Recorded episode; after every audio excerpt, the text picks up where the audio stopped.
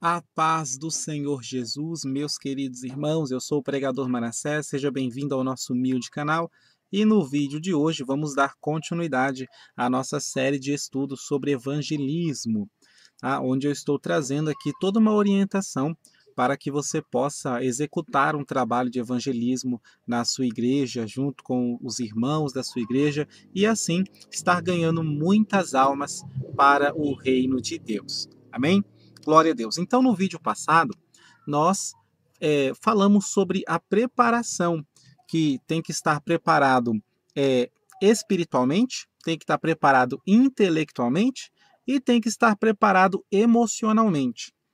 Agora, nesse vídeo, eu quero falar sobre a formação da equipe, que é o próximo passo. Agora que você já entendeu a questão da preparação, você precisa, então, formar uma equipe de evangelismo, pessoas que possam se comprometer com este ministério, com este departamento de missões, departamento de evangelismo, tá? Esse é o primeiro passo. E sim, claro, lembrando, você gostando do vídeo, dá um like no vídeo, se inscreve no canal e compartilha nas redes sociais para que mais e mais, de tantas igrejas que existem hoje, para que todos possam aprender e, quem sabe, colocar em prática esse trabalho de evangelismo na sua igreja, tá bom?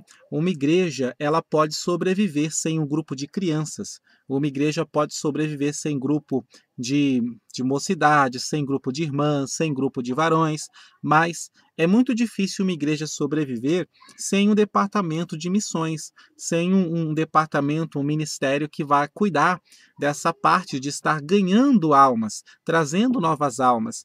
Tá? Tem muitas igrejas que, quando fala de missões, é uma vergonha. A igreja existe ali já há 20 anos, 30 anos, só que ela não cresce, ela não ganha almas. Poucas almas que aceitam Jesus ali de vez em quando não ficam, não permanecem na igreja.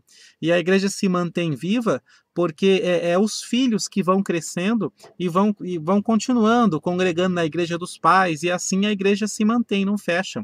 Tá? Isso é uma vergonha. Uma igreja, ela precisa ganhar almas, ela precisa crescer.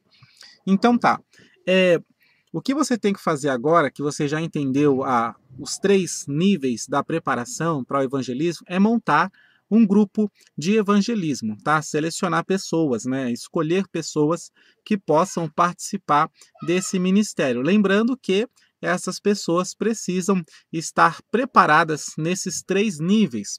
Agora tem um detalhe: é difícil você encontrar alguém que esteja preparado espiritualmente, intelectualmente e emocionalmente, tá? Então, como que deve ser a escolha, né? Como que você deve fazer para selecionar pessoas para o seu grupo de evangelismo? É simples. Dê preferência a pessoas que estão preparadas espiritualmente. Por quê? Porque a preparação emocional e a preparação intelectual você pode construir, você pode, através de ensinamento, educar essas pessoas e preparar elas intelectualmente e também emocionalmente. Mas agora, a preparação espiritual não dá para você, através de aulas, treinamento, não dá para você construir. A preparação espiritual é somente com o tempo. A pessoa frequentando a igreja, ouvindo a palavra e sendo moldada. Porque essa preparação espiritual está extremamente relacionada com a nossa santificação, que é progressiva. A santificação progressiva, ela começa do dia que a pessoa aceita Jesus e vai até essa pessoa morrer. Ou seja, o normal que deve acontecer na nossa vida é que quanto mais tempo com Jesus, menos pecados nós vamos cometendo, porque o Senhor, ele vai nos corrigindo e a gente vai se aperfeiçoando e vai melhorando e se tornando pessoas melhores cada vez mais. Então, essa preparação espiritual não dá para você fazer para você acelerar. Isso daí é uma coisa que tem o tempo de cada um e depende muito do tempo, não tem como, tá? Para mim preparar uma pessoa emocionalmente, eu posso dar alguns ensinamentos para essa pessoa e ela vai entender e vai preparar suas emoções. Agora, preparar intelectualmente também.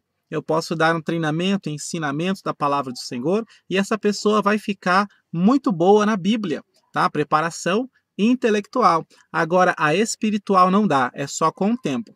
Então, dê preferência para pessoas que estão preparadas espiritualmente, tá? Pessoas que já estão há vários anos na igreja, já são crente há muito tempo. Essas são as pessoas que, com certeza, dentre elas você vai encontrar ali pessoas preparadas espiritualmente. E como que você sabe se a pessoa está preparada espiritualmente? Não é por dons espirituais, tá bom? Porque você pode se enganar. Não escolha a pessoa porque ela tem dons, não escolha a pessoa porque ela fala muitas línguas, não escolha pessoas porque ela pula, roda, sapateia, rodopia. Isso vai te enganar. Não escolha pessoas com esse critério. Tá, não estou dizendo que se tiver esse critério não é para escolher, não é isso que eu estou dizendo. Eu estou dizendo que a base da sua avaliação para escolher essas pessoas não pode ser isso. Tem que ser a vida prática da pessoa, principalmente se ela tem um bom testemunho.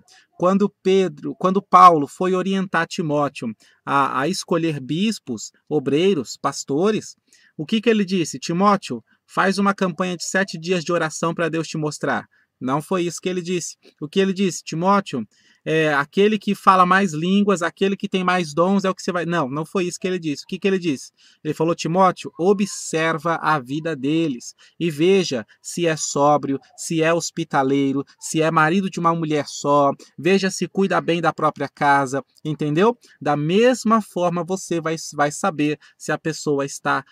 tem uma maturidade espiritual conforme a vida dessa pessoa. É sóbrio, é hospitaleiro, cuida bem da própria casa, é marido de uma mulher só. Dessa mesma forma você vai saber. E assim você escolhe, então, as pessoas preparadas espiritualmente, tá bom? Independente se ela está preparada intelectualmente ou emocionalmente, tá? Então, fez isso, montou a sua equipe. Numa igreja pequena, você tem que ter pelo menos 3 pessoas, ou seja, você e mais 2. Tá bom? Você que está na frente, você que é o pastor, você que é o líder de missões, o líder do evangelismo, ou simplesmente você que é um membro da igreja, mas gostaria de levar essa ideia para o seu pastor, tá?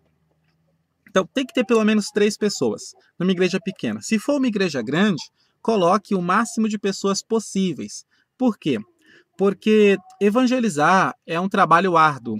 Dá trabalho evangelizar, ganhar almas, tratar com as almas, isso dá muito trabalho. Então, com certeza, vai ter pessoas que vão abandonar no meio do caminho. Então, se você começar com um grupo, se a sua igreja for grande, você começar com um grupo de 30 pessoas, pode ter certeza que lá na frente vai ficar 20, mais algum tempo vai ficar 15, mais algum tempo vai ficar 10, tá bom? Numa igreja pequena, isso é mais difícil de acontecer, porque numa igreja pequena, você pega só 3 pessoas. Isso é mais difícil de acontecer porque não tem mais ninguém para fazer. Então, os irmãos eles acabam abraçando ali a causa, né, por amor ao evangelho. Numa igreja grande, o pensamento das pessoas é complicado. Elas começam a pensar assim, tem mais gente para fazer, não precisa ser tudo eu. Coloca o Zezinho, coloca a irmã Mariazinha. É sempre assim, é complicado. Então, montou o grupo, maravilha. Qual que é o próximo passo? O próximo passo agora é você estabelecer reuniões desse grupo, reuniões semanais, tá? Porque o departamento de missões dentro da igreja ou o grupo de evangelismo dentro de uma igreja, ele tem que ser igual a qualquer outro departamento. A mocidade não tem ensaio toda semana, as irmãs não têm ensaio toda semana, os varões não têm ensaio, a banda, a orquestra da sua igreja não tem ensaio toda semana. Da mesma forma, o grupo de evangelismo, muito mais do que esses outros departamentos, que não estão focados na salvação de almas, o grupo de evangelismo, muito mais, ele precisa ter reuniões semanais, tá? Então tem que estabelecer dia e horário em que todos possam estar presentes nessa reunião semanal que é do grupo de evangelismo. E o que você vai fazer nessa reunião? Nessa reunião é onde vocês vão, primeiro, orar pela salvação de almas.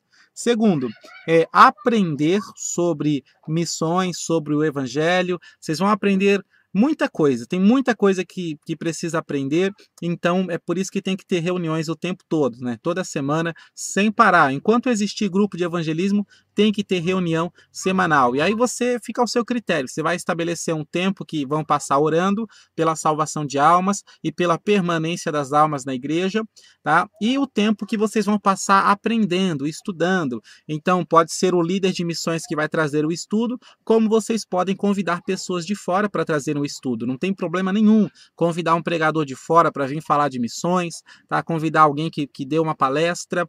E o que tem que aprender? Tem que aprender sobre o Evangelho, tem que aprender o máximo possível sobre Jesus Cristo, sobre juízo, né, condenação. Tem que aprender também sobre o bairro onde vocês estão evangelizando, tá bom? Como que é o bairro, qual que é o nível das pessoas desse bairro, porque aprender isso vai possibilitar vocês a descobrir a melhor forma de abordar essas pessoas e de atrair essas pessoas para ouvir a palavra de Deus, tá bom? Então tem muita coisa que aprender. Então nessas reuniões vocês vão orar pelas almas, vocês vão aprender, ou seja, para se preparar intelectualmente cada vez mais, tá, dentro da palavra de Deus, e vocês vão também fazer um treinamento prático de abordagem de pessoas, tá, para quando vocês forem sair nas ruas, vocês já estão capacitados a parar uma pessoa na rua, falar com ela com toda a educação e pregar ali o evangelho para essa pessoa em 2 minutos ou menos, tá? Em 1 minuto. 1 minuto é o tempo ideal para se pregar o evangelho quando você para uma pessoa na rua, entendeu? Então, tem que ter tudo isso nessa reunião, tá? É claro que vocês podem estabelecer, pessoal, a gente está começando nosso grupo, então as primeiras reuniões a gente vai orar e estudar bastante. A gente vai fazer meia hora de oração, 1 hora de estudo, tá? Para a gente se capacitar intelectualmente. E através do estudo, você vai capacitando a sua equipe intelectualmente e capacitando emocionalmente também, tá? Trazendo experiências, trazendo testemunhos. Olha, não é todo mundo na rua que vai ter paciência, pode ser que alguém xingue você. O que você faz? Você não vai xingar de volta, você não vai se alterar, você tem que ficar calmo, tranquilo, deixa a pessoa ir, tá? Vai ter pessoas com pouca paciência, pessoas ignorantes, vai ter pessoas de outras religiões que vai querer debater com você, e nós não estamos aqui para debater. Se ela quer debater, quer dizer que ela está bem firme na religião dela, então tudo bem, deixa ela para lá, vai atrás dos perdidos, né? Vai atrás das ovelhas perdidas, daqueles que estão afastados, daqueles que não conhecem o evangelho, tá bom? Então nessas reuniões você vai preparando e capacitando, tá? A capacitação espiritual é algo que só vem com o tempo, porque é uma coisa entre a pessoa e Deus, mas capacitação emocional e intelectual, você pode ir capacitando a sua equipe através dessas reuniões, tá bom? Então, montou a equipe, depois começou as reuniões, mesmo que vocês não vão evangelizar esse ano ainda, por exemplo, mas já tem que começar as reuniões para ir tendo essa capacitação e vocês aprendendo bastante, tá bom? E o terceiro passo agora, você já tem uma equipe montada, já tem as reuniões estabelecidas, estão aprendendo, estão se edificando, o próximo passo agora é justamente vocês cuidarem da agenda do Ministério de Missões, do Departamento de Missões. Que agenda é essa? Vocês vão estabelecer dias e horários para fazer o evangelismo pessoal. O que é evangelismo pessoal? É vocês saírem nas ruas, tá, com os panfletinhos, e vocês vão abordar as pessoas. Isso é evangelismo pessoal, não é só entregar panfleto, mas é tentar parar com a pessoa, né?